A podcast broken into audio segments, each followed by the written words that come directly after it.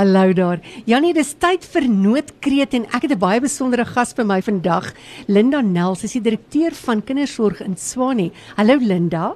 Hallo Annelies, dis lekker om saam met julle te kuier. Ja, maar dit sou nou baie lekkerder gewees het as jy in die ateljee kon wees. Jy weet normaalweg dan kom jy in vir 'n onderhoud. Ek sien op Facebook jy was twee jaar laas wat jy hier gewees. Maar ek onthou, jy het ingekom en na die tyd het ons lekker koffie gaan drink en lekker gekuier en nou doen ons nou maar die ding so met die afstand. Saam. Ja, kyk, dit is die sogenaamde nuwe normaal en ons pas elke dag beter en beter daarbij aan. So ons doen dit maar uh, absoluut. En ons is dankbaar vir die tegnologie. Ons is dankbaar dat ons nog met mekaar kan gesels. En dankie vir jou tyd dat jy bietjie met ons kan gesels op noodkreet. Nou, um, ons het nou al gesels oor Kindersorg Tshwane, maar sê net gou vir die mense wat dalk nie kan onthou nie of dalk nie die vorige keer geluister het nie. Wat presies doen julle, Linda? Ons is sogenaamde uh, kinderbeskermingsorganisasie. Dit is 'n N P O, geregistreerde N P O, wat baie, baie jare bestaan. Uh, ons het eintlik in negentien agttien ons ontstaan gehad en heel toevallig uh, as gevolg van die groot griep. Nou, dit is nie weens griep wat ons bestaan nie, maar weens die talle wesies wat agtergelaat is, wat sy moeders en sy ouers doodgegaan het in die, in die griep. En dan ook um, kinders wat rondgedwaal het en armoede, die armoede, wat die depressie wat net daarna begin het, en dit was eintlik so te midde van die depressie, is Pretoria Kinder en Gesinsorg gestig. En nou is ons honderd en twee jaar verder, en nou is ons met 'n ander griep bezig. Ja, dit is eintlik ongelooflik as 'n mens dink dat daar so 'n goeie ding kon begin, uit soveel hartseer uit nie, want Kindersorg, soos jy sê, is honderd en twee jaar oud, maar julle is ook 'n landswye organisasie wat landswyd al der duisende kinders gehelp het op verskeie maniere, net meer as honderd jaar. En dit het begin met die groot griep en hier is ons nou weer terug by die groot griep. Ja, en wat, wat ons nou ook sien, Annelies, en dit is dat daar ongelooflike welwillendheid bestaan.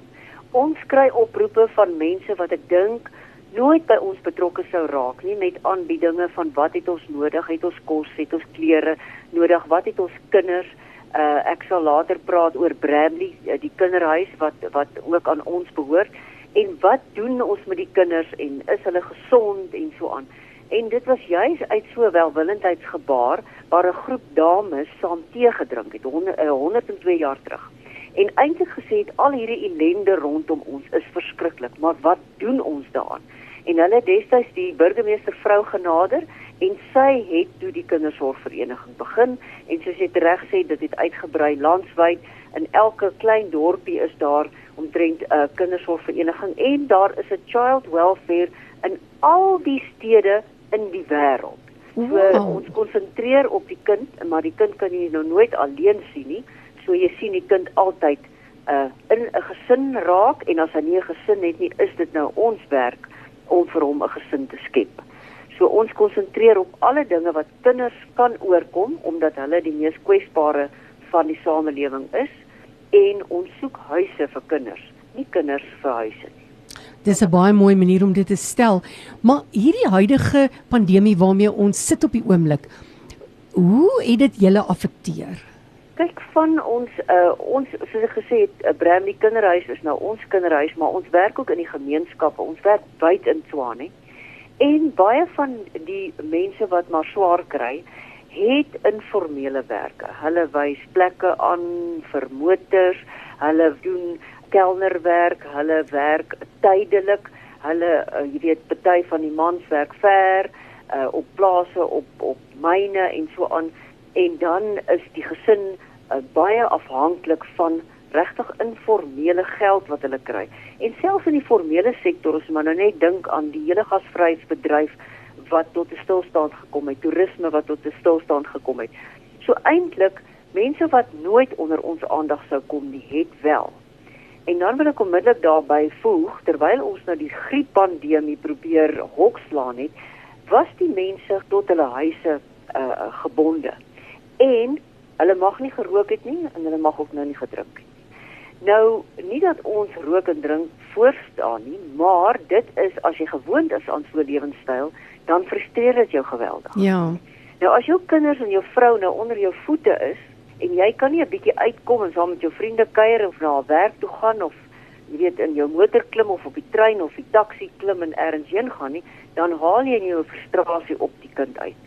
En ons het geweldig baie aanmeldings gehad. So selfs in die heeltemale toetyd, uh, ons is noodsaaklike dienste, het ons van die huise afgewerk, en as daar deur die polisie of wie ook al 'n kind en sy gesin by ons aangemeld is, dan het ons wel die saak gaan ondersoek. Was julle aanmeldings meer in hierdie tyd as voorheen? Ja, ja, dit was meer, ek dink meer mense het ook materiële op nodig gehad. Jy weet, uh, hulle, hulle was nie in staat om, om in hulle basiese behoeftes te voorsien nie, en um, jy weet, dit, dit klink dalk vir die publiek snaaks, maar party vrouens gaan staan maar op die hoek van die straat en sy kollekteer vir haarself of sy bak pannekoek voor die slaghuis, en ewe skielik was al daai goed net tot nie. Ja. So uh, waarmee koop sy nou kos? So uh, ons het baie sulke aanmeldings gehad, en dan het ook van bure. Bure het baie keer ingebel en sê hulle hoor 'n verskriklike lawaai langs aan, hulle hoor kinders wat huil, en dan moes ons dit nou wel gaan ondersoek. Sjoe, dit is baie tragies. Kom ons praat gou-gou oor Bramley. Dis nou 'n kinderhuis daar in Groenkloof. Um, en toe, die skole is nou toe en al die kinders moet nou van die huis af leer, en hulle moet nou met internet hulle somme leer maak en, en spel en inkleer. En dit moes seker 'n reuse uitdaging gewees het. Ek weet baie van ons mense, van ons mamas wat skool gaan en kinders het wat luister, nou ja, en die papas dalk ook, sal weet, dis nie so maklik om ewe skielik juffrou en meneer te speel vir jou kinders, wat nie meer kan skool toe gaan nie. Maar wat doen jy as jy 'n klomp kinders het, soos wat jy in 'n kinderhuis het? Ja, dit was 'n groot uitdaging, en daar gaan my simpatie, maar ook my dankbaarheid so uit na die huisouers, jy weet, die sogenaamde kinderversorgers, en hulle wat regtig die ouerlike rol vervul in die huis, moes nou ewe skielik die onderwyser ook wees, en moes hierdie kinders van ons besig hou. Jy weet, hulle is regtig woelwaters, ons neem kinders in van vyf jaar tot twintig jaar, eintlik as jy 'n kind tot op agttien, maar as jy nou nog nie jou skool voltooi het, dan bly jy nou maar aan.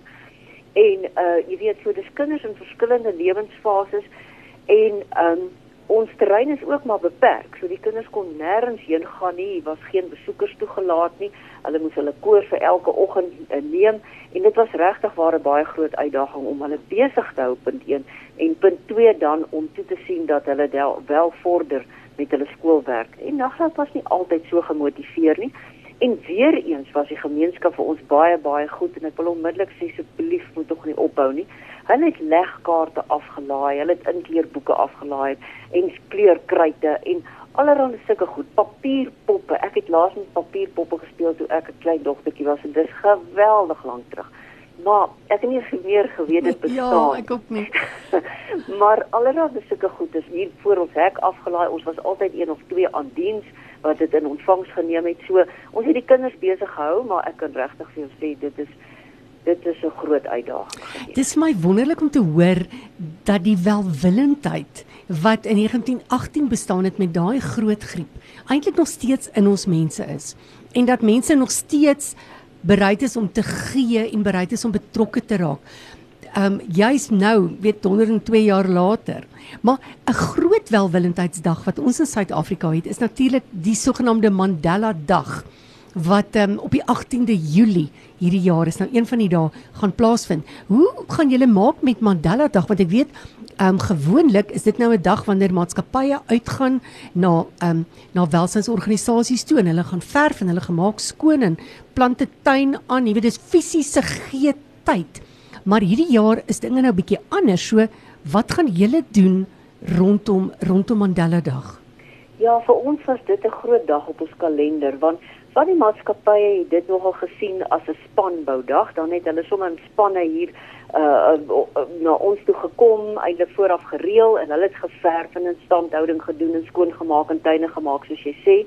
En dan ook, die gees van die dag is nog altyd vir my baie mooi en inspirerend, en dit is gee sewe en sestig uh, minute van jou tyd, van jouself.